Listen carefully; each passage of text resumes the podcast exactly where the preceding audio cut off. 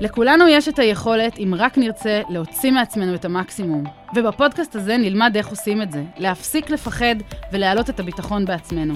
איך להישאר עם חוסן מנטלי גבוה גם במצבי קצה ובאירועים מאתגרים שפוגשים את כולנו. ומה קורה כשעולם האימון המנטלי פוגש אנשים שונים בסיטואציות שונות בחיים. אנחנו נבחן את זה כאן ביחד ונדבר על כל הכלים והצעידה לדרך. אני טל הורוביץ, המנטליסטית, שתהיה האזנה נעימה.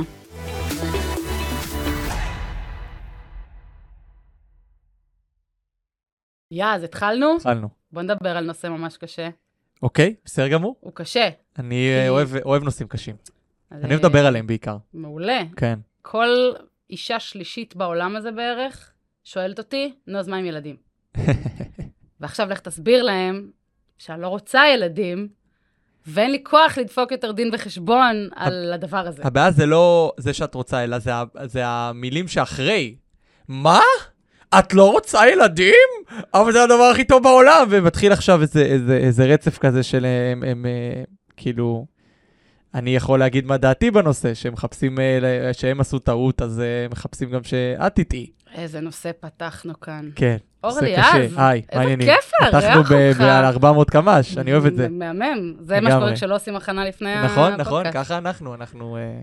אה, אז ככה. אה, אני אגיד ברוכות הבאות וברוכים הבאים, כי אמרו לי שיש גם גברים שמקשיבים לי, ואמרו לי, תפסיקי לדבר רק לנשים. בואי נדבר על זה בסוף הפרק, אה, נלך לנתונים של הפודקאסט, בטוח שנמצא שם דברים מאוד מעניינים. בטוח. יאללה, אז אה, מגניב. ברוכות הבאות, ברוכים הבאים. איזה כיף לי לארח אותך, אור.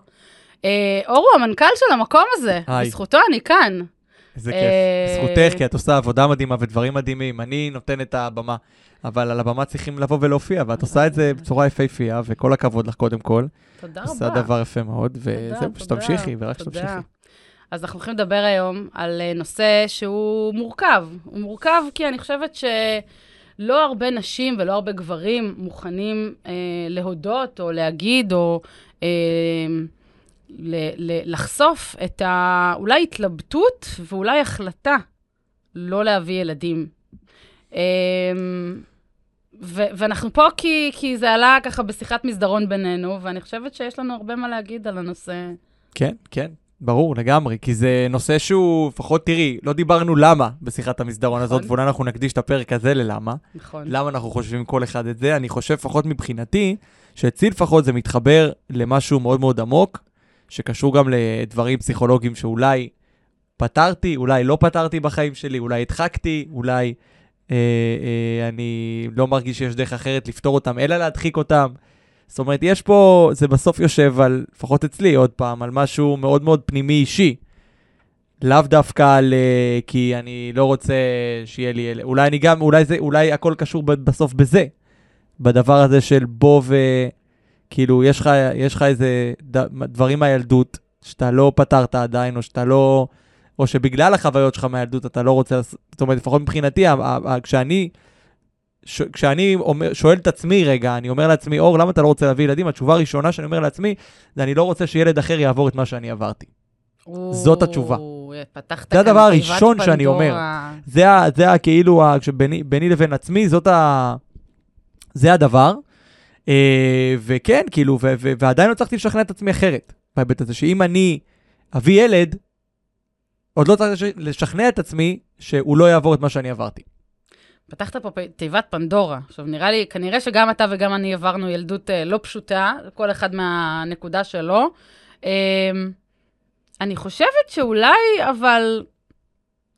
אני כאילו שואלת את עצמי, האם עברת וטיפלת פסיכולוגית בכל הדברים האלה מהילדות ששמים אותך באיזשהו אנטי? תראי, אמ, בואי נגיד ככה. אחד מהדברים ב, ב, בילדות הזאת היה ששלחו אותי כל הזמן לטיפולים פסיכולוגיים. זאת אומרת, כל הזמן אה, ניסו לטפל בי, מחשבה שאני הבעיה, ספוילר, לא הייתי הבעיה, זה בדרך כלל ככה. ומי שהיה צריך אה, להיות מטופל פסיכולוגית לא עשה את זה. אה, עדיין לא עשה את זה גם, יש להגיד. אה, וזה בסדר, זה בסדר. ואני, הדרך שלי להתמודד עם זה הייתה באמצעות, אה, אני חושב, התבגרות מאוד מהירה. אני חושב שאני, אני תמיד אה, אומר שנולדתי בגיל 60, מבחינה מנטלית. זאת אומרת, אני חושב שאני מתנהל בחיים שלי בצורה מאוד מאוד בוגרת מגיל מאוד צעיר. אני התבגרתי מאוד מהר, אני אה, לא הייתי ילד הרבה, אני לא הייתי, זאת אומרת, מבחינה, את יודעת, להיות קרלס כזה בעולם, וזה, אני עבדתי מגיל 14, ותמיד רציתי שיהיה לי כסף משלי, ותמיד uh, חיפשתי סיבות לצאת מהבית, אגב, עד היום. Uh, ועזבתי דקה וחצי אחרי הצבא לעבור לגור בתל אביב לבד, ובהמשך עם, עם בת זוגי, שהצטרפה אליי מאוד מהר. ויצרתי לעצמי את החיים שלי, את המשפחה שלי, את התא שלי, מאוד מאוד רחוק מהם. ו... וזה מה שאני מרגיש, זאת אומרת, לא, לאו דווקא ההתמודדות עם מה שעברתי, אלא עצם זה שהתרחקתי ממנה ובניתי לעצמי את החיים משלי, את העסק שלי, את המשפחה שלי, את כל הדבר הזה, זה מה שאני מרגיש כאילו שעוזר לי להתמודד עם זה. האם אני מרגיש שאני צריך ללמוד עם השדים? אני יודע מה עברתי, אני יודע מה היה שם.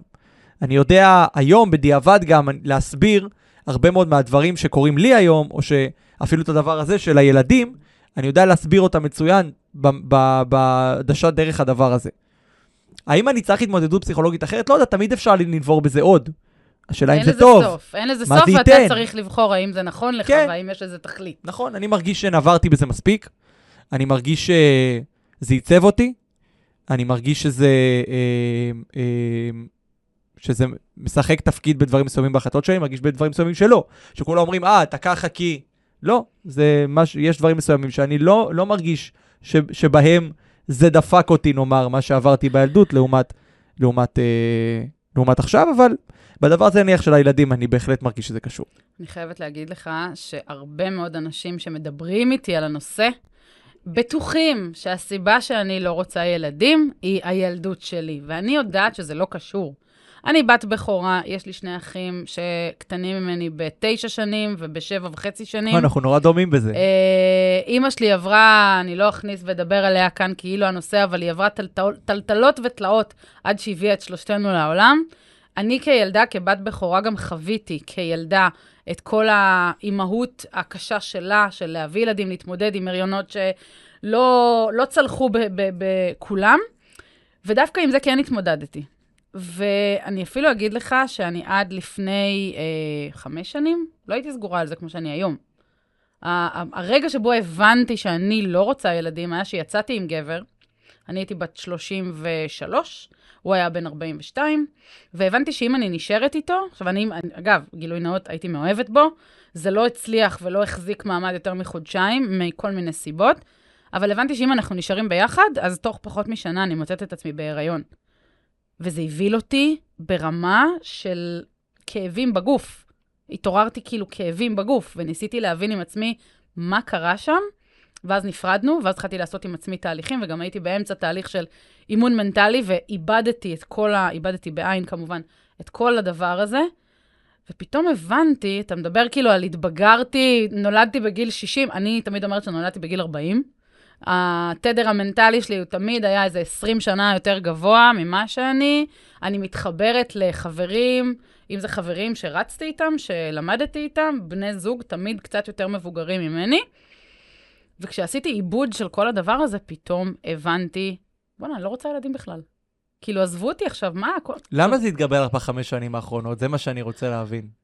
אני חושבת שהשלמתי עם עצמי, קודם כל. עשיתי עבודה מנטלית עם עצמי, בחנתי את זה מכל כיוון, עשיתי עבודה לאחור על כל מערכות היחסים שלי שהיו לי, אה, על טריגרים מפעם, מהיום, דברים שאני מתכננת לעתיד, ובהסתכלות הכוללת על הכל, ילדים פשוט לא נמצאים בתוך התמונה הזאת, וממש טוב לי עם זה. ואז בגיל 34 הייתה לי מתאמנת אישית שזרקה לי ביום ההולדת שלי שאלה שאני חייב לי עכשיו להגיד אותה, תגידי, ומה עם הקפאת ביציות? את לא נהיית צעירה, זה משפט שאומרים כן, הרבה. זה היה המשפט הבא, כן, ואז אמרתי כן, לה, כן. אוקיי, גמגמתי, ו- ו- ולא ידעתי מאיפה הבאת את זה עכשיו, כאילו, מה זה השאלה הזאת בכלל? כן. לי, את יודעת, את בת 34, כדאי אולי לחשוב על מה קורה הלאה. וחוץ מזה שהפעם האחרונה שהיא, שהיא פגשה אותי, כי האימונים זה היה, כשהייתי אה, בגלגול של אימוני כושר, אני חושבת שיש דברים שפשוט לא שואלים בשום צורה ולא משנה מה. אנחנו במדינה אבל... שבה כן שואלים. זה העניין. בסדר, לי זה ימשיך להפריע. כן. היום, אגב, אני אדע לענות על זה. אז עוד לא הייתי במקום הכל כך בשל כמו שאני היום, של להסתכל על זה ולהגיד, וואלה, ואני אגיד עכשיו משפט שנשמע נורא קלישאתי, לא הגעתי לעולם הזה כדי להביא ילדים, הגעתי לעולם הזה כדי לעזור לילדים שנמצאים פה לחיות טוב יותר. ילדים, ילדות, נערים, נערות, אתה יודע, כולנו התחלנו כילדים, ונגיע עד 120. אז באמת, זאת האמונה שלי. אני פה כי יש לי כל כך הרבה תשוקה לעשייה ול... ולהשפעה, שאימהות לא נמצאת שם. וואנס הגעתי לדבר הזה, הגעתי לאיזושהי השלמה עם עצמי, וגם המבט על הילדות שלי, מה שהזכרת קודם, הילדות, ותהליכים שעברת, ופסיכולוגים, אני גם הלכתי למיליון פסיכולוגים, זה לא החזיק מים. Once אתה לא מקבל את הכלים קדימה. ההורים שלך שלחו אותך לפסיכולוג, או שביקשת? חלק וחלק. Okay. גם אוקיי. ההורים שלי שלחו אותי, כן. כי היו לי הרבה בעיות בהתבגרות, גיל התבגרות קשה, ומלא, אה, אתה יודע, הייתי כזה הילדה המרדנית, ועברתי חרם בכיתה ח' וחרם בצבא, וגם אחרי הצבא עברתי עוד כמה טלטלות, ואפילו חרם חברתי במקום עבודה, ואני הלכתי ל... ל... לטיפולים פסיכולוגיים, למטפלים רגשיים, לכל מיני אנשים שיעזרו לי לחבר מה דפוק בי. ובסוף אתה מבין שזה לא דפוק בך, אתה פשוט צריך לדעת להתמודד עם הרגשות שלך, לנהל אותם בצורה נכונה, מנטלית, זה מה שאני עושה היום עם אותן נשים, מן הסתם. ו... ופתאום אתה אומר, וואלה, זה, זה, זה בסדר. כאילו, את, יש מלא אנשים כאלה, מסתבר. והתשובה הכי שכיחה שאני מקבלת, יואו, איזה כיף לך שהחלטת את זה. אז אתה אומר, מה קורה לאנשים? כולם הלכו להביא ילדים בלי לרצות? התשובה היא, אנחנו יודעים אותה. זה בהרבה לחץ חברתי, כמו הלחץ שאת עוברת עכשיו, כמו הלחץ שאני עובר, כמו הלחץ שבת הזוג שלי עוברת. כן. איך בת הזוג שלך, אגב, עם הדבר הזה? אה, אני לא יודע אם, אה, אם, אה, אם אני הייתי שמח לשאול אותה את זה, אבל אני חושב שגם היא, זאת אומרת, היא, היא לא, היא לא, זה, זה לא מעניין אותה. כאילו, זה לא, זה לא משהו שהיא חושבת עליו, לא יודע, לא יודע אם בעתיד, אבל כרגע זה לא, זה לא משהו שהיא רוצה. אה, היא איתי בדבר הזה, זאת אומרת, אנחנו גם מדברים על זה, אנחנו גם מודעים אחד לשני לדבר הזה, אבל אני באמת רוצה רגע דווקא לחזור אחורה, כי כל מה שאמרת פה, את יודעת, אני, אני רואה שיש לנו קווי דמיון מטורפים לי ולך, שנינו אחים בכורים, לשנינו mm-hmm. יש אחים קטנים בהפרשים יחסית גדולים, שלי 5 ו-14, שלך 9 וכמה? ושבע. ושבע. זאת אומרת, תשע שנים ואז שבע שנים ביניהם. לא, לא, לא, לא, שבע שנים שבע ביני שנים לבין ותשע, אחותי, הבנתי, ותשע שנים הבנתי, ביני לבין אחי. ביני, ביני לבין אחי הקטן יש חמש שנים, ויש לי אחות uh, שקטנה ממני ב-14 שנה. ממש, זה היה בדקה ה-94, uh, uh, זה, ו- ו- ו- והיא עכשיו בגיל ההתבגרות, אז כאילו, אני גם רואה את הדבר הזה אצלה, וגם ה- ה- הילדות עם ההורים, וגם uh, חרמות חברתיים, שגם שנינו עברנו. זאת אומרת, יש פה הרבה קווים, מה ש... אני, יגרום לי להפריח תיאוריה לאוויר, כי זו גם תיאוריה שאני אה, אה, אה, מתחבט בה, זה שפשוט אימנו, איבדנו אמון בבני אדם. זאת אולי אחת הסיבות שאנחנו לא רוצים להביא ילדים לעולם. באיזשהו מקום. וואי, המשפט, המשפט אימנו, איבדנו אמון בבני אדם הוא משפט קשה. כן. עכשיו, אני אגיד שאני מסכימה ולא מסכימה עם מה שאמרת עכשיו. אני מסכימה כי כן, כי אחרי שאתה עובר עוד חרם ועוד חרם, ומקטינים אותך, והביטחון העצמי בגובה של הבלטות, ואתה לא מאמין בעצמך, ואתה מגיע... ילדים, ילדים, אני לא רוצה לחשוב, לא רציתי אף פעם לחשוב, כאילו, מה יקרה לילדה שלי, או בכלל, היום, שעוברת חרם חברתי בתקופה של רשתות חברתיות, ובתקופה ש, של בינה מלאכותית, ובתקופה שאתה אומר, בואנה, היום זה הרבה הרבה יותר קשה. אז לא היה וואטסאפ. היום אני רואה ילדים שעוברים בריונות ובא לי למות, כאילו, זה, זה כואב לי. אני, יש פה עניין של קצת לאבד אמון, קצת להיות סקפטית לגבי הרבה מאוד uh, אנשים, חוויות. אני לא בטוחה שזאת הסיבה שאני לא רוצה להביא ילדים, אני פשוט... מעבר לזה שאני לא בטוחה שאני רוצה להביא ילדים לעולם הזה, כי אני לא, לא בטוחה שהעולם הזה הוא כזה טוב להביא, להגדיל אותו. אולי זה כבר נושא למשהו אחר, שאולי צריך, צריך דווקא לעצור רגע את האנושות. אבל אף פעם לא חשבתי על זה. האם זה עיבוד אמון? אני חושבת שפשוט לא הייתי רוצה שאף אחד אחר יעבור את מה שאני עברתי בשום צורה. שאלה. כן, שאלה. נכון, כי אז, אז זה, זה, זה גם, אתה יודע, זה נראה לי גם אה, נמצא שם. כי אם את אומרת, אני לא סומכת על אנשים אחרים שלא יעבירו את הבת שלי או את הבן שלי את הדבר הזה, אז את לא סומכת על בני אדם. יכול להיות. תשמע, לבן הזוג שלי יש ילדה בת 12, אני החברה הכי טובה שלה בעולם. אני באמת מטורפת עליה. ובמחשבה שלי, אם יקרה לה משהו, אני הראשונה שתעמוד על הרגליים האחוריות. היא לא הבת שלי הביולוגית, היא לא יש לה אימא, יש לה אבא, הכל טוב. אני מטורפת עליה, ואני תמיד אהיה שם בשבילה ואעזור לה. אמ, להגיד לך שאין לי את החששות שאולי יקרה משהו והיא תיפגע, אוי ואבוי למי שיפגע בה, כאילו... כן, אבל זה לא אותו דבר. זה שוב, לא אותו דבר כי זה לא ביולוגי. לא, זה לא, שלי, לאו דווקא לא- זה, אלא אני אומר כאילו, בין ל...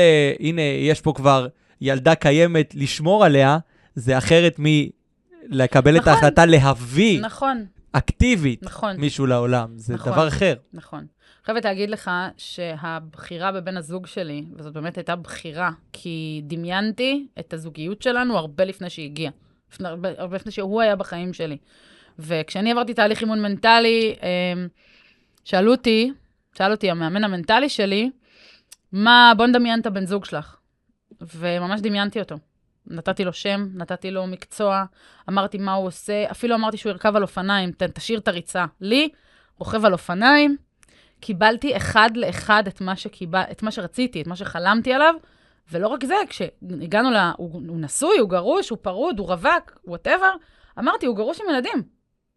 וקיבלתי את בן הזוג שלי, והיום אני יכולה להגיד לך שלא הייתי נכנסת איתו לזוגיות אם לא הבחירה לא להביא ילדים, כי הוא, הוא סגר את הבסטה, וזה בסדר. אבל אני חושבת שההחלטה הזאת היא לא רק שהיא אמיצה, היא גם פותחת מלא הזדמנויות אחרות. תדמיין את עצמך מנכ"ל של חברה של אולפנים, היום עם ילד בן שנה, לדוגמה. זה... זה, זה עניין של בחירה, עוד פעם, זה עניין של בחירה. אז אם אתה אומר, אני מוכן להקריב חלק מהדבר הזה בשביל ילד, אז סבבה, זו בחירה לגיטימית אגב. אם זה מישהו אומר לעצמו, אני מוכן לעכב את ההתקדמות המקצועית שלי, את ההתקדמות האישית שלי, את כמות שעות השינה שאני אשן בלילה, את הכסף שלי, אני סבבה עם ההחלטה הזאת. אבל החלטה, אני לא רוצה אותה. כל החלטה היא טובה, כל עוד הבן אדם שלם עם נכון, עצמו. נכון. חייב לספר לך שלפני כמה ימים דיברתי עם מתאמנת שלי, תהליך אימון one on one, והיא היא בהיריון עכשיו, וקשה לה. היא נכנסה כבר עכשיו, לפני הלידה, לאיזשהו סוג של, אה, לא אגיד דיכאון, אבל היא כבר נכנסה לאיזשהו, אה, לאיזשהו תהליך שהיא פתאום לא בטוחה, פתאום קשה לה, פתאום מפחיד לה. ואחד הדברים שעלו, זה שהיא לא באמת בטוחה שהיא רצתה להביא, פשוט כי היא יודעת שזה הזמן, שאם היא לא תביא עכשיו אז אין יותר. וזה משהו שלי מאוד מאוד קשה באופן אישי, אה, להתמודד איתו, לראות אנשים שעושים דברים שהם לא רוצים, רק בשביל לרצות את ההורים, הסבים והסבתות, האחים, הנורמה החברתית הזאתי. אני עוד ועוד קוראת המון אה, כתבות ומחקרים על סיבות למה אנשים לא רוצים להביא ילדים בכלל. יצא לך לקרוא כאלה לא, דברים? לא, זה לא מתעסק בזה כל כך. אז האמת. אני, גם לקראת הפגישה שלנו כאן, יצא לי לקרוא קצת יותר, אבל גם בכלל, כי יצא לי לעבוד עם לא מעט נשים כאלה, ויש לזה את הסיבות הכלכליות. יש נשים שמגיעות לגיל 30 ו-40, ווואלה, כלכלית. אומרות, אני לא יכולה עכשיו להביא ילד, איך אני אכלכל אותו? כאילו, זה, זה יגרום לי לרעוב, אני אוכל לחם וחמאה רק כדי שהוא יהיה בסדר, אבל איזה מין חיים אלה? ויש, מס... ויש גם מקומות, אפרופו, מקצועיים.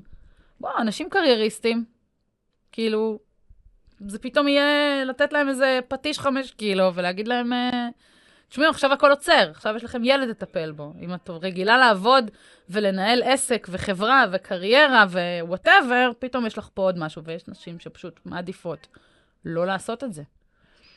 אה, יש לזה, אני מניחה שיש לזה עוד מניעים רבים, סוציאליים ובכלל, אפרופו פסיכולוגיים, מה שדיברנו קודם. אותי מעניין מה יקרה בעוד עשר שנים. אני לא יודע. מישהו יכול לצפות באיזשהו תחום מה יהיה עוד עשר שנים? לא. מישהו האמת שלא. ניסה, כל מי שניסה לפני חמש שנים לצפות מה יהיה בעוד עשר שנים, כבר, כבר הכל, הכל התחלף לו ארבע פעמים הרי בזמן הזה. אמ, אני לא מעז לעשות תוכניות ליותר משנתיים, או, בשום פילד שלי בחיים. לא העסקי, לא ה... אני, יש לי רעיונות, יש לי מחשבות, יש לי איזה, איזה קו, קו מסורטט בחול, שאני אומר לעצמי, מה, איפה אני רוצה להיות עוד חמש שנים, עוד עשר, עוד חמש עשרה. אבל תוכנית, אבל תוכנית עסקית אני לא יודע יש מה אני לך. אוכל, אני אוכל מחר בצהריים, את אומרת לי, תוכנית עסקית יש לך. לשנה? אין לך ליותר לא, מזה? מה פתאום? אם אני שואלת אותך עכשיו, אתה רוצה להיות עוד חמש שנים, אתה לא יודע להגיד לי? עסקית אני לא יודע לומר לך. וואו, לא יודע לומר לך. וואו. לא יודע לומר, כי אני לא יודע מה יהיה- אני לא יודע מה יהיה ההתפתחות הטכנולוגיות בחמש שנים הקרובות. האם בכלל יצטרכו, יכול להיות שלא יצטרכו אולפני פודקאסטים עוד עוד שנה. יכול להיות שתוכלי בבית לעשות... יש לך עוד המון דברים שאתה עושה חוץ לא, מלנהל בסדר, אולפן פודקאסט. ברור, ברור, אבל אני אומר, את אומרת תוכנית עסקית. איך אתה יכול ל- ל- לעשות תוכנית עסקית למשהו שאתה לא יודע אם vision, יצטרכו... חזון. אז יש לי ויז'נים וחזונות עד מחר, אבל לא תוכנית עסקית. זה דבר אחר. תוכנית לא, עסקית זה תוכנית מטרות... ברמת ה mind, איפה אתה רוצה להיות? זה ברור, יש גם ל- ל- ליותר מזה, אבל מבחינת יעדים, מטרות, מדידים, אה, דבר שאני אומר, החודש אני צריך להכניס כך וכך כסף, וחודש הבא כך וכך וכולי, שנה. זה הזמן, לא מעבר, אין מה, אין סיבה. לא, בסדר, יש תוכנית עסקית proper שאתה מוריד אותה כבר על הדף עד לרמת, המ- עד, עד לרמת המספרים, ויש תוכנית איפה אני רוצה להיות עוד חמש שנים כן, עם העסק שלי. אז איפה, איפה אני יודע, אז גם זה האמת, רוב התוכניות שלי הם לשנתיים שלוש, הם לא, ל- הם לא לחמש ולעשר, יש רעיונות, שוב, גדולים, ויש מחשבות, ויש חזון, ויש מה אני רוצה לעשות עוד, ומתי אני רוצה לפרוש, יש את הדברים האלה בראש, בסדר? אבל אה, להגיד שזה כתוב בבטון? לא. להגיד שזה כתוב ב, בגרנית? לא. זה כתוב בחול. בחול אפשר לעשות לו ככה, ולמחוק ו- ולהתקדם. אז אה, כי, כי אנחנו רואים את העולם שאנחנו חיים בו, אין לנו את הפריבילגיה לתכנן עוד חמש שנים, אין לנו את היכולת, כי העולם הזה זז בקצב כל כך מהיר, כל כך מה, אה, מתקדם מהר. אה, אה, אני אתן לך דוגמה קטנה, בסדר? אני עכשיו פה הרחבתי ובניתי אולפן שלישי נוסף, שאת גם תקליטי בו, אני מקווה, את אחד הפרקים הקרובים. ובהתחלה הרעיון היה, אני אומר לך התחלה, אני אומר לך לפני חצי שנה, בסדר? כן. זה ההתחלה. תודה שאת עושה את זה, תודה. כן, כן, אני קצת המזגן, מכבה את אני תכף- המזגן. תכף אני הופך קוביית קרח. בקיצור, גם על הגב שלי גם, זה נהדר. בקיצור. על הפנים. בקיצור, אה, חצי שנה, לפני חצי שנה, אני אומר, אז אני אביא מחשב חדש, אה, 10,000, 12,000 שקלים, אני אביא מצלמות, עוד איזה 20,000 שקלים, ויעמוד שם בן אדם במקביל, זאת אומרת, יהיה את האולפן האחד שלי, שיהיה בו טכנאי אחד שיושב, ויהיה אה, עוד טכנאי נוסף שישב בעוד עוד אולפן. אה, עלות של אה, אה, שכר של עובד זה כמה? 70-80 אלף שקלים לשנה, כן? זאת אומרת, דיברנו פה על פחות או יותר 100 אלף שקל לשנה בשביל להקים פה עוד אולפן נוסף. מהמם. ולפני חודש מתגלה אה, ת- אה, דבר טכנולוגי חדש, תוכנה, תוכנה שמתלבשת על תוכנת העריכה במחשב, שאומרת לו, ת, ת, אה, תקליט את הפודקאסט, כאילו שיהיה לכל אה, מיקרופון, כאילו שכל מיקרופון יהיה בנפרד, שכל מצלמה יהיה, כאילו עלייך תהיה מצלמה ועליי תהיה מצלמה, ואז בסוף, אחרי שכבר סיימת להקליט, אתה אומר לתוכנה, כשהמיקרופון א' מדבר, תפעילי את מצלמה א', וכשמיקרופון ב' מדבר, תפעילי את מצלמה ב'. קיצור, הרוב- בקיצור, הרובוטים עושים בשבילך את הכל. לי, חסך לי 100 אלף שקל לשנה, לשנה, זה כי אני לא צריך להביא. מחשב חדש, כי אני צריך להביא עוד איזה מכשיר קטן שעולה כמה אלפי שקלים, ומצלמות כבר יש לי כי... זאת אומרת, הנה, חסכתי 100 אלף שקל, שזה סכום אדיר, אני יכול לקנות אוטו בסכום הזה. מדהים. בח...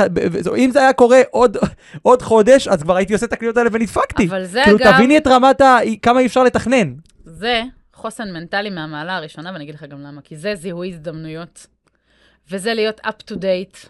וכשאני מדברת עם המתאמנות שלי על להיות, אתה יודע, יש לצורך העניין, אה, אני מניחה שאני אקליט על זה גם אה, פרק משל עצמו, על התמודדות עם הבינה המלאכותית, לדוגמה. את לא יכולה היום לא לדעת מה זה. אי אפשר. עוד כמה שנים, בינה מלאכותית תביא ילדים במקומך. כאילו אי אפשר לדעת כבר מה יקרה ואיך יקרה, והמון המון דברים. מה שאתה עכשיו תיארת, זה, זה קפיצה על הזדמנות בצורה הכי מהירה, ויש פה עניין של קבלת החלטות מהירות גם.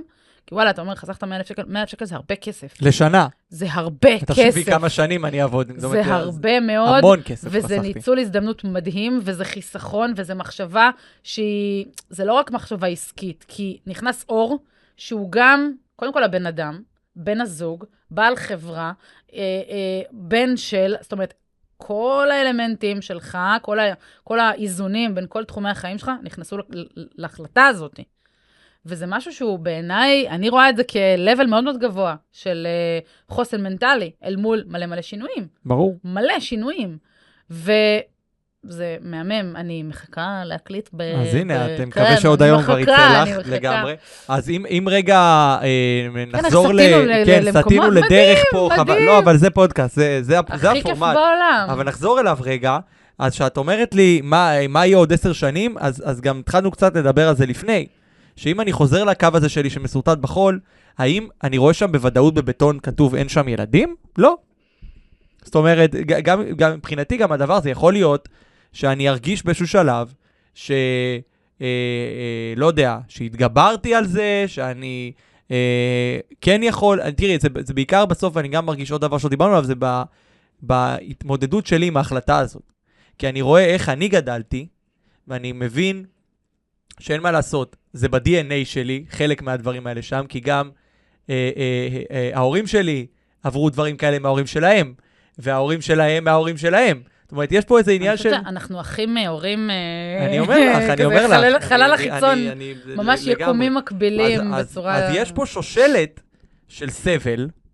עכשיו, ברור שמהסבל הזה יצאו דברים טובים. בואי, אה, אף אחד מהאחים שלי לא מכור לסמים, לא מכור לאלכוהול, אנחנו כולנו אנשים אה, אה, טובים, הגונים, אה, משלמים מיסים ב- ב- בזמן, אה, מצביעים בבחירות. לא, ואנחנו גם אנשים טובים, כאילו, וזה אנשים מעולים. אח שלי בן אדם מדהים, אה, אחותי גם.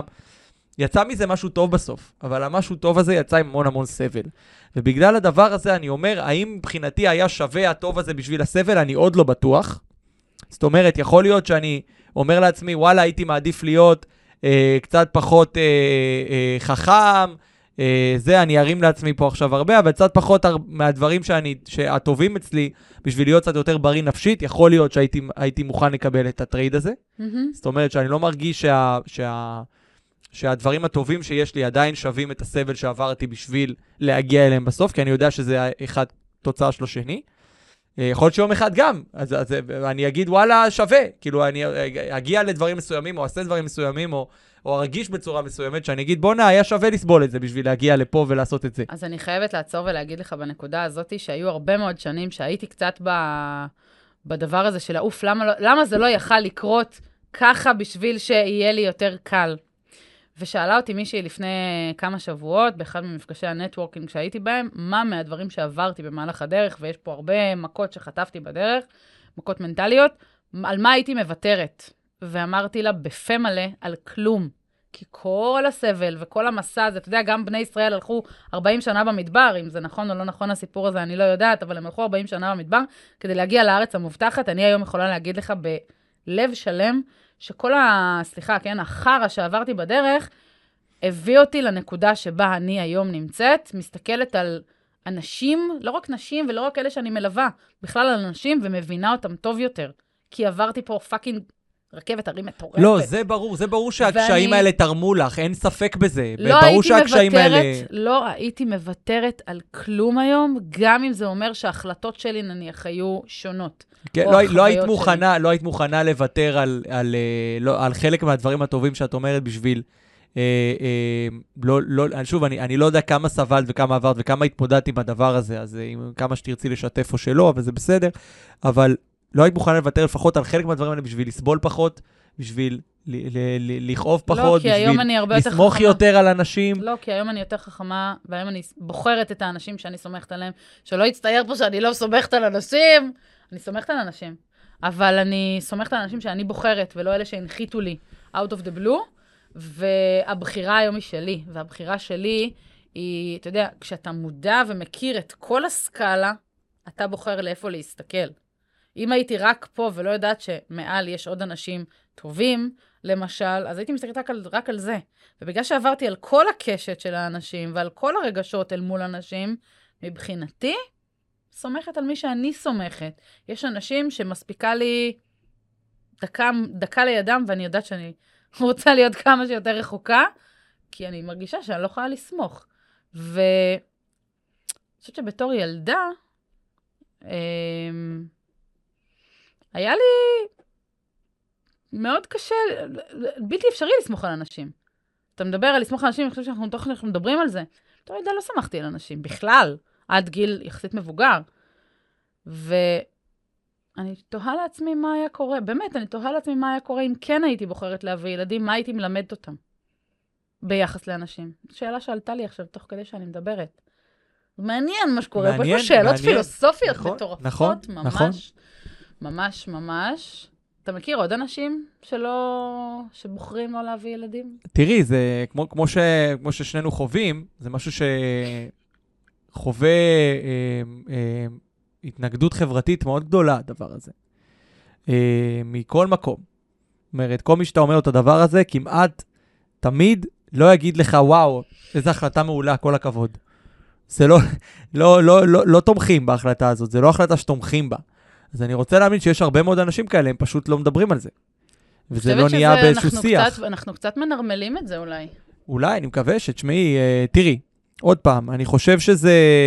אמ, שזה לכל הפחות מצב שצריך להבין טוב מאוד למה אתה נמצא בו, אה, להכיר את הסיבות של זה, לכבד החלטה של מישהו אחר לא או- לעשות את זה, לכבד. לא ביקשתי שתגיד לי, וואלה, אתה, אתה, אתה גאון, אתה זה, בוא, ת- תת לך פרס נובל, אתה רוצה להביא ילד. אבל לפחות תכבד, ואני חושב שגם זה משהו נורא ישראלי, כבר התחלנו קצת לדבר על המדינה, שפה, אה, שוב, זה, זה, זה, הכל חיובי והכל בטוב, יש הרבה מאוד דברים טובים, רעים מאוד, סליחה, בישראל שקורים מסיבות חיוביות, ויש משפט מדהים שאומר שהדרך לגיהנום רצופה כולה הרי בכוונות טובות, ברור. וזה קורה פה המון כל הזמן. אני כל הזמן מרגיש שיש הרבה מאוד דברים רעים מאוד שקורים פה שרצופים בכוונות טובות, אבל צריך להבין שיש פה משהו שהוא לא עניינו של אף אחד. זה לא עניין של אף אחד אם אני אביא ילד או לא, זה לא צריך לה- להטריד אף אחד, גם לא את ההורים שלי דרך אגב. זה בדיוק מה שרציתי גם להגיד. אותם זה לא צריך זה מה להטריד. שרציתי להגיד. אני חושבת... אני לא נולדתי בשביל לעשות להם עוד אה, שושלת. או, אז אני חוויתי לא מעט פעמים את השאלה, ומה ההורים שלך אומרים על זה? עכשיו, אני לא אדבר אבל בשם זה אחים שלי. חלק מאותו חיתות, נכון. אבל זה חלק מאותו אני חיתות. לא אדבר בשם אחים שלי, כי כל אחד מהם יעשה מה שהוא רוצה. כל אחד מאיתנו, אנחנו שלושה אה, ילדים עצמאיים, קרייריסטים, כל אחד בתחומו. ואז יש את המשפט של, אה, ומה, איך ההורים שלך עם זה שלא תביאי להם נכדים? אני לא עסוקה בלהביא לילדים שלי נכדים. אם הייתי מביאה, אם הייתי בוחרת להביא ילדים, זה היה להביא ילדים. זה היה להביא ילדים, לגדל אותם, לחנך אותם, וואטאבר. אני לא, אני לא באתי לעולם כדי להביא לאימא שלי נכדים. ויותר מזה, לדעתי, אימא שלי ואבא שלי, שתכף נדבר רגע על עניין האבא שלי, אבל אימא שלי ואבא שלי לגמרי מכירים, מבינים, יודעים ומפרגנים לי על ההחלטה הזאת. מפרגנים? כן, וואו. כן, כן. כשאמרתי את זה לאימא שלי, אמרה לי, אני מה זה שמחה בשבילך שהגעת להחלטה הזאת. ממש אמרה לי את. המשפט הזה. מדהים. וזה... זה לא שמעתי עדיין, עכשיו, נניח. אני, אני באה ממשפחה מאוד ליברלית. אני באה, יש לי שני הורים שהם עצמאים. אבא שלי עבר אירוע מוחי לפני שנתיים, הוא יושב על כיסא גלגלים. אתה מדבר על אני לא יודע מה יקרה בעוד חמש שנים, אז אני אספר לך שאני בראשון לאפריל לפני שנתיים עברתי דירה.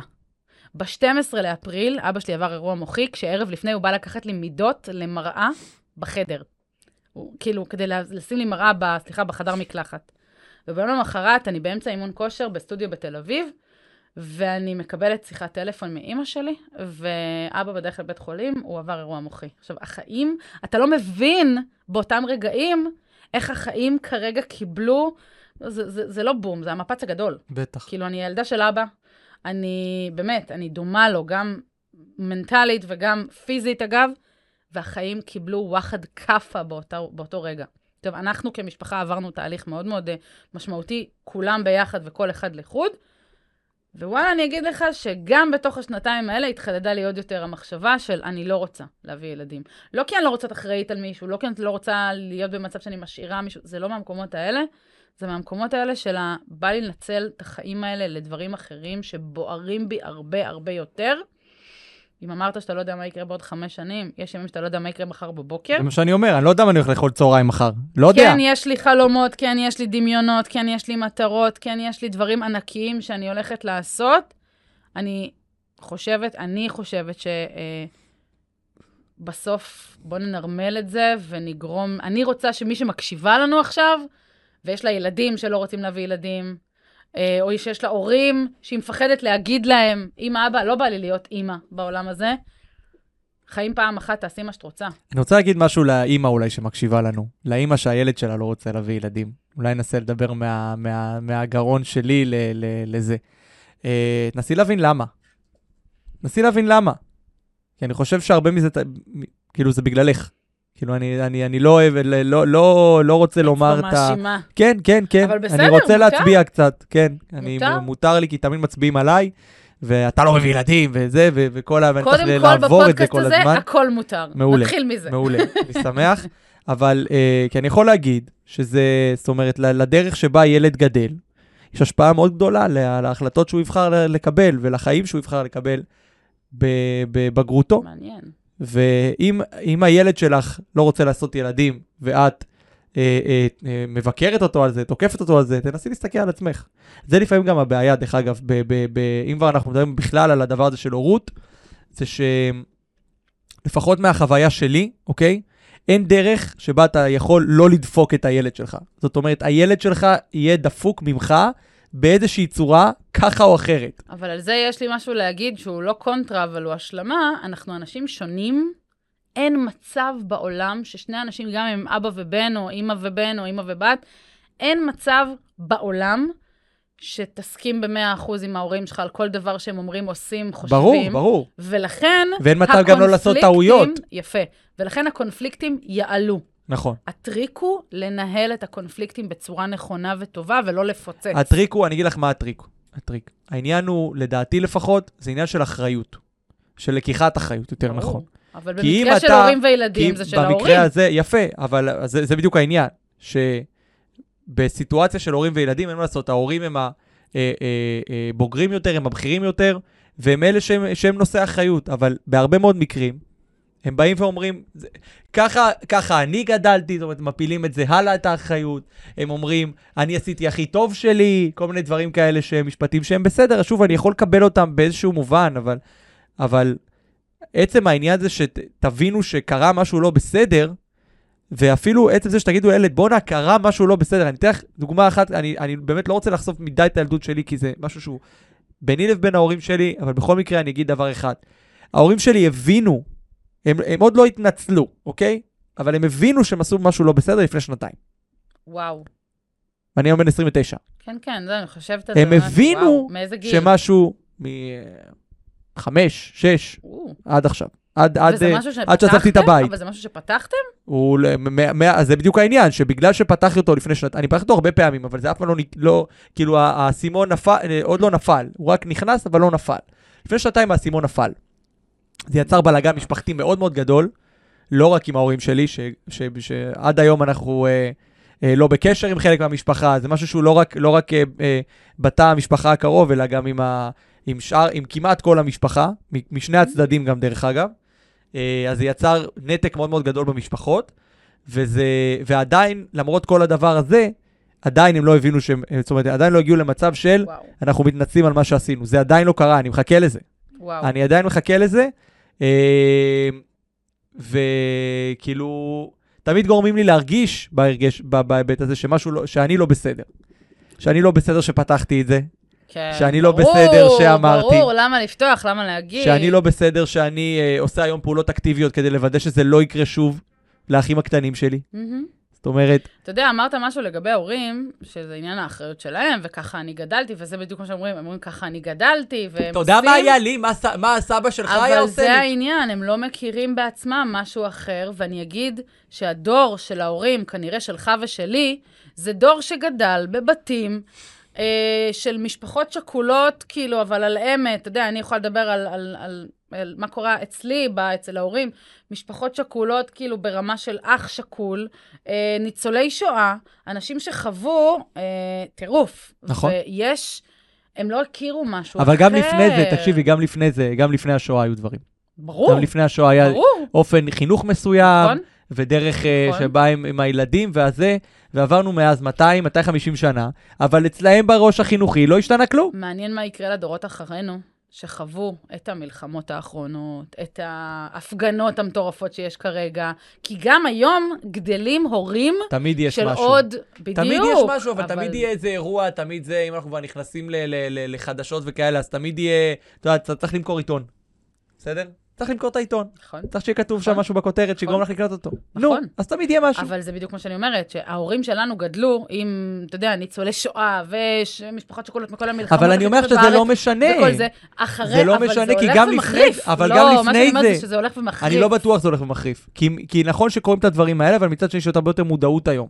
והיום כבר להרביץ לילד שלך, שפעם זה היה דבר נהוג מאוד מאוד, כאילו זה הדבר שבשגרה אפילו, היום כבר, אה, הם, באף חינוך סובייטי, לא סובייטי, אה, זה, כזה, כבר לא... חוץ מהחינוך שאנחנו לא מכירים, אתה יודע, דברים שקורים בחדרי חדרים ומאחורי עוד פעם, נכון, נכון, נכון, ועדיין, אה, יש פה גם את הבושה הפנימית של, של, אה, של ההורים. אני רוצה להאמין שכמות הילדים שמקבלים מכות מההורים שלהם יורדת ויורדת עם הזמן. אני מקווה ממש. אני גם, אני, אני, אני, והסיבה שזה כבר, כבר יש הרבה יותר, היום כבר יש הרבה יותר אה, סגנונות להיות בהם הורים, ו, ומקומות ללמוד בהם ולהבין איך להיות הורים. וזה לא היה לפני, לא הייתה מישהי כמו סופר נני, סתם דוגמה, לפני 50 שנה. לא היה מישהו שיגיד להם, אל תענישו, תעשו את הזה, לא היה, לא היה לך את מי לשאול גם. אז היום יש את זה. נכון שקורים הרבה יותר דברים רעים, אבל יש הרבה יותר מודעות לדברים הטובים, והיום, בטח עם דברים כמו להיות. MeToo, אוקיי? זאת אומרת שהרבה יותר מבינים את הכוח של אה, אה, איזשהו, אה, אה, אה, את, ה- את, ה- את ההשפעה של איזשהו כוח גדול, המ- המ- מה שנקרא יחסי מרות, משהו שהרבה יותר ברור היום, והרבה יותר ברור שזה דבר רע ואסור. אז אני, אני לדעתי, כמות הילדים שמקבלים במכות מההורים שלהם יורדת א', אני משמעותית. מקווה, אני לא בטוחה, לצערי, אני, אולי אני סקפטית, אבל אני לא בטוחה ב-100%. אני רוצה להגיד, קודם כל, אני חושבת שהיום אולי המודעות טיפה יותר גבוהה, אז גם ילד שחס וחלילה חווה משהו כזה או אחר, ידע, אולי ידע לעשות עם זה משהו. הזכרת סופר נני, ואני חייבת לשאול אותך, וזה משהו שישבתי וצפיתי בו. ב- אני לא אגיד בבוז, אבל צפיתי בו עם כל כך הרבה מטען. ראית את מבחן ההורים הגדול? לא, לא ראיתי, שתיים? לא ראיתי, לא שמעת ראיתי. על הדבר הזה? שמעתי, אה, דני אה, עשה אצלנו כאן פודקאסט, בחור מדהים, מקסים, מקסים. קודם כל הוא מדהים, אני אני מת מכירה, עליו. ש... צפיתי בחור בו עוד. בימי אה, חתונמי, אבל אני לא חייבת ראיתי, אבל לא ראיתי. להגיד שנחרדתי. ואם אני לבין עצמי בוחרת לא להביא ילדים, רואה כל כך הרבה שיטות אה, חינוך של אה, הורים, ואומנם זה לא אלים וזה לא כל מיני דברים, אבל ראיתי שם כמה וכמה שיטות, ויש שם ממש שיטה שמוגדרת, ונגיד, יש לה שם, ממש נתנו לה שם ו- ואג'נדה, והיה לי ממש קשה לצפות בזה. שמה, רק- ת- ת- ת- תאמלקי למי שלא צפה, מה מה זה מבחן ההורים? מה זה אומר? מבחן ההורים, שמו הרבה מאוד הורים, כן. ושמו את הילדים שלהם בסיטואציות כאלה ואחרות של בוא נראה איך הילדים איך הם מתמודדים, מגיבים. איך הם מגיבים. כן. אם זה מישהו עם אה, איש זר שפונה אליהם ברחוב, מישהו שמציע להם סוכריה או אה, שערות סבתא או כל מיני כאלה, אה, מצבים וקונפליקטים אל מול אנשים, אל מול ממש ילדים. אה, המון המון המון סיטואציות מהחיים. בוא נראה איך הם הולכים עכשיו לעשות קניות בסופר עם 100 שקל. וממש בחנו את הילדים, ועל סמך הילדים בחנו את ההורים, האם הם הורים טובים, לא טובים. לי היה ממש קשה עם זה, כי אתה ילד, אז אתה לא באמת מבין עד הסוף את העולם, אתה לא יכול לקחת באמת אחריות. ילד בן שבע או בן ארבע לא יכול עכשיו לקחת אחריות על זה שבא לו לאכול לארוחת ערב שוקולד וגלידה. נכון. כאילו, זה מה שבא לו לאכול עכשיו. לגמרי. ואני חושבת שזה, כמי שבוחרת אה, לא להביא ילדים, הסתכלתי על הדבר הזה ואמרתי לעצמי, וואי, אני, אני כל כך לא מקנאה בהורים האלה, שצריכים עכשיו להתמודד עם להסביר ולחנך, ואפרופו, אמרנו, התחלנו את השיחה שלנו בלא לסמוך על אנשים, או כן לסמוך על אנשים ובאיזה צורה, שהם צריכים עכשיו להתחיל לעשות את כל העבודת חינוך הזאת, ולהסביר לילד למה זה היה נכון ולמה זה לא היה נכון, ולהסביר את האג'נדה של, שלהם, ולך תדע אם בעוד 10-20 שנה, אותו ילד לא יגיד, אמא, אבא, אתם מדברים fucking bullshit, אני הולך לעשות משהו אחר לגמרי, כי השיטת חינוך שלכם היא... זה קצת מחזיר את זה שאתה ואני גדלנו בילדות קשה, ולך תדע איך אתה מסתכל על זה היום, ואתה אומר, כמה טעויות נעשו שם, וכמה... ממש. וכמה... אתה נראה מיואש. אני, לא, אני מהורהר מאוד, כי אני, זה זה מעלה לי הרבה דברים, זה מציף לי הרבה דברים. ממש אימון אה, מנטלי ב... כן, לגמרי, לגמרי, כן. בשידור חי. כן, ממש ככה, ממש ככה. אז מדהים. אני ככה מעכל את החוויה, מה שנקרא. תגיד, לאיזה אמ, דברים, לאיזה שיקולים צריך להתייחס בבחירה של כן או לא בעיניך להביא ילדים? תראי, כל אחד והשיקולים שלו. כל אחד והשיקולים שלו. אני חושב שזה משהו מאוד מאוד אישי, מאוד פרסונלי, ואני חושב שזה צריך להישאר ככה. צריך להיות משהו שכל בן אדם עושה, מחליט לעצמו למה נכון לו, ויכול להיות שיש שיקולים שלי לי נורא חשובים. שלא יהיו חשובים לך, שלא יהיו חשובים למישהי אחרת שמאזינה, או למישהו אחר שמאזין. זאת אומרת, זה משהו שהוא מאוד מאוד אישי. אמ, כי זה יכול להיות דברים אה, קצרי טווח, כמו, כמו שאתה אומר, כמו שאנחנו מדברים עליו עכשיו. אה, אני רוצה לה, אה, להתקדם בעבודה, אני רוצה להרוויח יותר כסף, אני רוצה שיהיה לי יותר זמן פנוי, אני רוצה לדאוג פחות למישהו, אני רוצה לה, אה, אה, שיישאר לי יותר כסף בזה, זה דברים שהם יחסית קצרי טווח. יכול להיות דברים ארוכי טווח, כמו אה, אני רוצה להשאיר אחריי משהו בעולם. זה שני דברים, כאילו, זה שני, שני דברים מטורפים, כל אחד וזה, כל אחד חשוב ב, בדרכו שלו הוא. אה, או שיהיה מישהו שידאג לי עוד אה, זה, זה גם אה, איזה מחשבה מחשבה אגואיסטית. מאוד ש- אגואיסטית, כן, האמת היא שזה בדיוק מה לכולם, שחשבתי עליו. קופצת לכולם. זהו, זה קופץ לכולם. אה, אז, אז, זה- אז פה אני אומר, כאילו, זה כל אחד ויעשה לעצמו את החישוב למה יותר חשוב לו מהדברים האלה, מה, על מה הוא מסתכל כרגע. ו- וכן, ו- וזה בהחלט ראוי בעיניי שביום מסוים אתה תגיד, אוקיי, אם חשבתי שזה 10% מההחלטה, זה יכול להיות עכשיו 50%, ופתאום משהו נהיה נורא חשוב לך.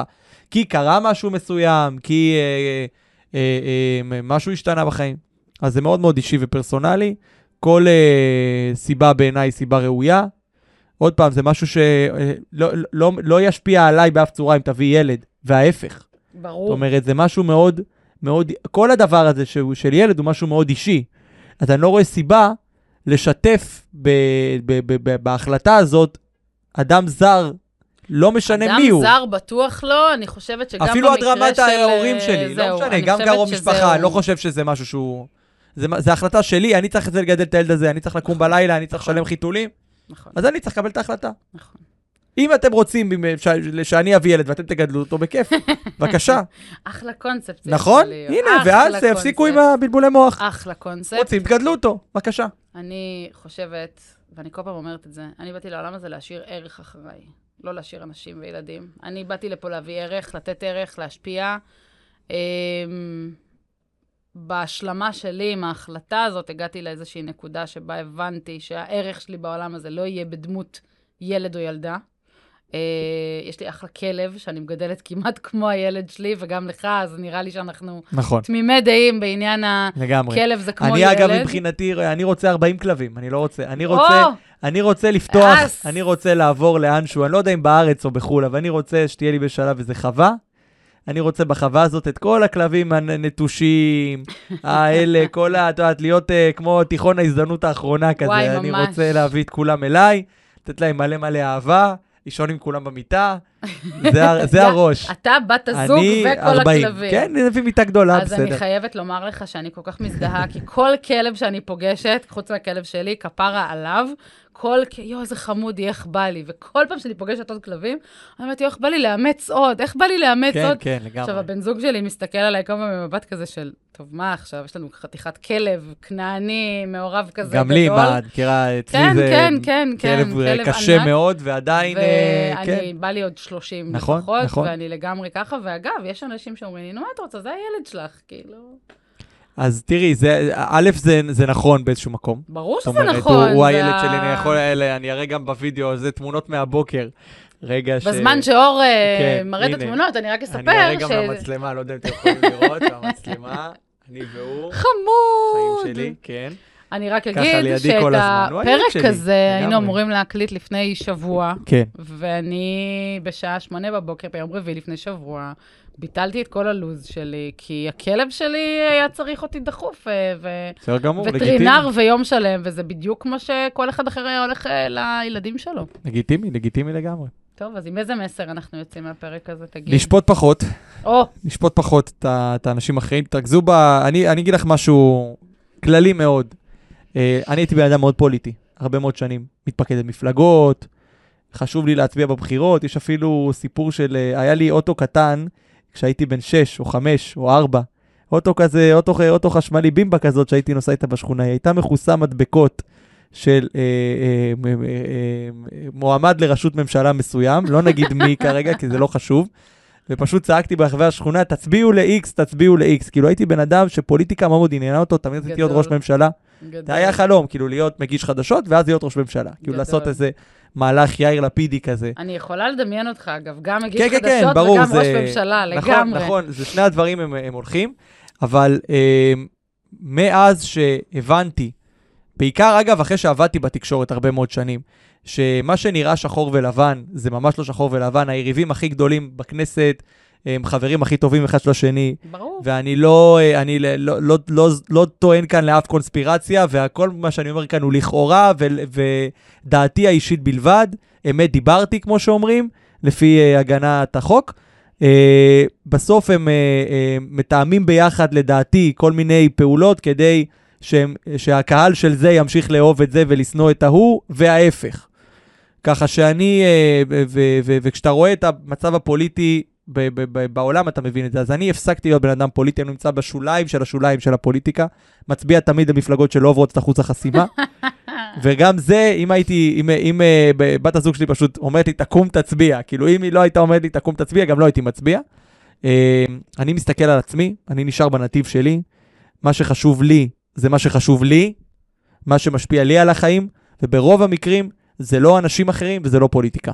זה להיות בן אדם יותר טוב, זה שיהיו לי חברים טובים, זה להשקיע בחברים שלי, זה להשקיע בת הזוג שלי, זה להשקיע בכלב שלי, זה לעשות את, ה, את, את, את העסק שלי יותר טוב, זה לעזור ל, ל, ל, למי שנקרא בדרכי ואני נקרא בדרכו, לחיות חיים יותר טובים, אה, לחייך יותר ולעשות מעשים טובים וחיוביים ולדבר חיובי. זה מה שחשוב לי בחיים האלה. כל השאר, כן, זה כולל החוקים שלכם, כן, זה כולל הרפורמות שלכם, כן, זה כולל המשברים שלכם, הם שלכם, הם לא שלי. אז אני ממליץ לכולם.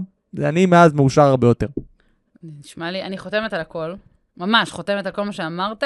אני כן אגיד שהרפורמות ודברים כאלה ואחרים, כן אה, מעיפים לי את המוח לפעמים, בסדר גמור, ואני בסדר, כן... זכותך, אה, זכותך. ברור. אה, אותי זה לא מעניין. אני כן הולכת ועושה ואומרת את מה שאני חושבת במקומות מסוימים, אבל שוב, אתה יודע, גם הדברים שהם משפיעים עליי ושיש לי יכולת להשפיע בהם. אה, יקומו עכשיו ויגידו אלה כי יש לך השפעה, אין לך השפעה על רפורמות, על דברים כאלה ואחרים. אפשר להתווכח אם זה עושה על לך טוב וזה ממלא אותך, בול, זה בדיוק אז העניין, אני לא- לעשות את מה אז זה בסדר שאנחנו מבחינתי. שלמים איתו, וטוב זה, לנו איתו. לי זה עושה רק רע. אה, הפילוג הזה, על, על, על, את יודעת, לגמרי. יש בשני אנשים, בסדר? עזבי, זה מפלג, זה קורע משפחות הדבר הזה, זה קורע חברויות. על מה? בשביל לשרת איזה פוליטיקאי? מה עשינו נכון, פה? מה נכון. עשינו פה? נכון. אין שום, הרי שום הבדל, את, את לא תרגישי בחיים שלך שום הבדל, וגם אם תרגישי סבביר, אז אה, אה, מה, אנחנו, אה, אני אה, כבול פה לשרשראות, אז אני אגור במקום אחר, מה קרה? מה קרה? ימות העולם, כאילו, אני לא מבין את זה. תהיו אנשים טובים, תחייכו תהיו אחד לשני. אנשים טובים, תצאו מהרחם של נשים שאומרות לכם אה, דבר כזה או אחר שהן רוצות או לא רוצות. זה אני אגיד בתור אישה. אה, אני חושבת שאתה, מבחינה פוליטית, כנראה היית הרבה יותר עמוק ו, ו, ובפנים אה, ממה שאני, אבל גם מבחינה פוליטית, תעשו את הבחירות שלכם ותהיו במי שאתם רוצים, כל עוד יש לכם דעה והיא שלכם. תצביעו זה לפיראטים. מעולה. יש לי על המקרר כזה פתק בשביל הצחוקים של הפיי, אני הצבעתי ברור, לזה. מה? אה, זה גם הבן זוג, הבן זוג שלי מאוד דומה לך בקטע הזה. אה, אני אגיד משהו, אגב, על אה, אפרופו ילדים והורים ופילוג ורפורמה. בכניסה לעיר שלי לפני כמה ימים עמדו חבר'ה עם דגל, חבר'ה שבעד הרפורמה, ויצאתי אה, החוצה והתחלתי, הם פשוט התחילו לשיר. אז יצאתי החוצה ושרתי איתם. ואז הסתכלו עליי ואומרים לי, נראה לי שאנחנו לא באותה, באותו צד של, ה, של, ה, של המחאה. או של הדעה. אמרתי להם, תקשיבו, אתם מחזיקים דגל ישראל, אני מחזיקה דגל ישראל, אנחנו שכנים, הכל טוב, כאילו, peace and love. זה- הבעיה, ש- ש- ש- אבל אה, 99% מהעם הזה רואה בזה סיבה לריב עם בן אדם אחר. אני רואה בזה סיבה או- לדון עם בן אדם אחר, כן. לדבר איתו, להחליף איתו דעות, ולהגיד לו, תשמע, זה בסדר שאנחנו נחשוב אחרת, זה בדיוק גמור. ה... בעיניי זה לא אישו, וזה לא, לא נושא לדיון אפילו, וזה לא... כי זה, עוד פעם, זה, זה, זה סיבה לריב שמשרתת את כולם חוץ ממך. כי הב, הבן אדם שהצבעת לו בבחירות, מרוויח מזה. הבן אדם שאת מוחה נגדו, מרוויח מזה. הבן אדם שהחבר שלו, שיש לו מפעל לנשק, וצריך הרי, ל, הרי איך, איך מוכרים נשק? וישראל היא אחת תעשיות הנשק הגדולות בעולם. איך מוכרים נשק? בזה, בכמה הוא מבצעי. מהמם. כלומר, בכמה פעמים ניסו אותו בשטח. נכון. אז יש לנו פה בכמה, פעם בכמה חודשים מבצע. גם מי ש... גם צד האחד של המבצע הזה מרוויח, כי יש לו עוד כסף מח- מחברים שלו בחו"ל, וגם אנחנו מרוויחים, כי יש לנו עוד, אה, עוד חודשיים ל- ל- לראש הממשלה להחזיק, וגם יש עוד איזו הזדמנות לנסות עוד מערכת מבצעית ולעשות עוד מיליארדים לכיס של מישהו. בקיצור, מהפוליטיקה הזאת כולם מרוויחים חוץ ממך. את היחידה שמפסידה. אותי מדהים איך הפכנו אה, שיחה... מעל על, הורות אה, ל- מעל- הורות. לאנר- ל- לאנרכיזם. לאנרכיזם ממש. ופוליטיקה. אנרכיזם וגלובליזם. אתה יודע מה הקטע? אנחנו יכולים להמשיך לדבר עוד שעה, לגמרי. ואיכשהו הכל יחזור בסוף לעל הורות. בטוח. כאילו, אפרופו, בוא נדבר על צבא, כן ילדים, כן צבא, לא צבא, לגמרי. מה הם יעשו, איך הם יעשו, יש פה כאילו, אפשר... יכולים להמשיך לדבר עוד איזה שעה על כל לגמרי, לגמרי. בשביל זה פתחתי את המקום הזה, שיהיה לי במה אה, לדבר בה כמה שבא לי. אף אחד לא יגיד לי, צא, לך, תבוא, זה נכון, שלי, התפוצצו. נכון. כן. טוב, מה, מילה אחרונה לפני סיום, תודה נראה לכם לי? שהקשבתם, אה, מקווה שנהנתם, אה, וכמו שאמרנו, תקבלו את ההחלטות שלכם בעצמכם, ואל תיתנו לאנשים אחרים אל להשפיע עליכם. תיתנו לאנשים אחרים להשפיע על ההחלטה שלכם ולהחליט במקומכם. תחליטו את מה שאתם קמים בבוקר ומרגישים מרגישות שאתם שלמים איתו. לגמרי. אור, איזה כיף שהתארחת. זה כיף, היה להתארח. יואו, עכשיו אני מחכה שהפרק הזה כבר יצא, ובא לי שכולם יצא, הוא יצא ישמעו יותר אותו, מהר ממה שאת חושבת, אל ברור, אני תדאגי. יודעת. יאללה, נתראה פרק הבא. יאללה ביי. ביי. תודה רבה שהאזנתם לי. מוזמנות לשמוע אותי גם בספוטיפיי, גם באפל פודקאסט, גם בגוגל פודקאסט ובכל אפליקציות ההסכתים. אפשר למצוא אותי באינסטגרם, המנטליסטית, טל הורוביץ במילה אחת, וכמובן להצטרף לקבוצת הוואטסאפ שלי, להוציא מעצמך את המקסימום, ערך לדרך. את הקישור תמצאו בתיאור הפודקאסט למטה. כיף שהייתן איתי, ונתראה בפרקים הבאים.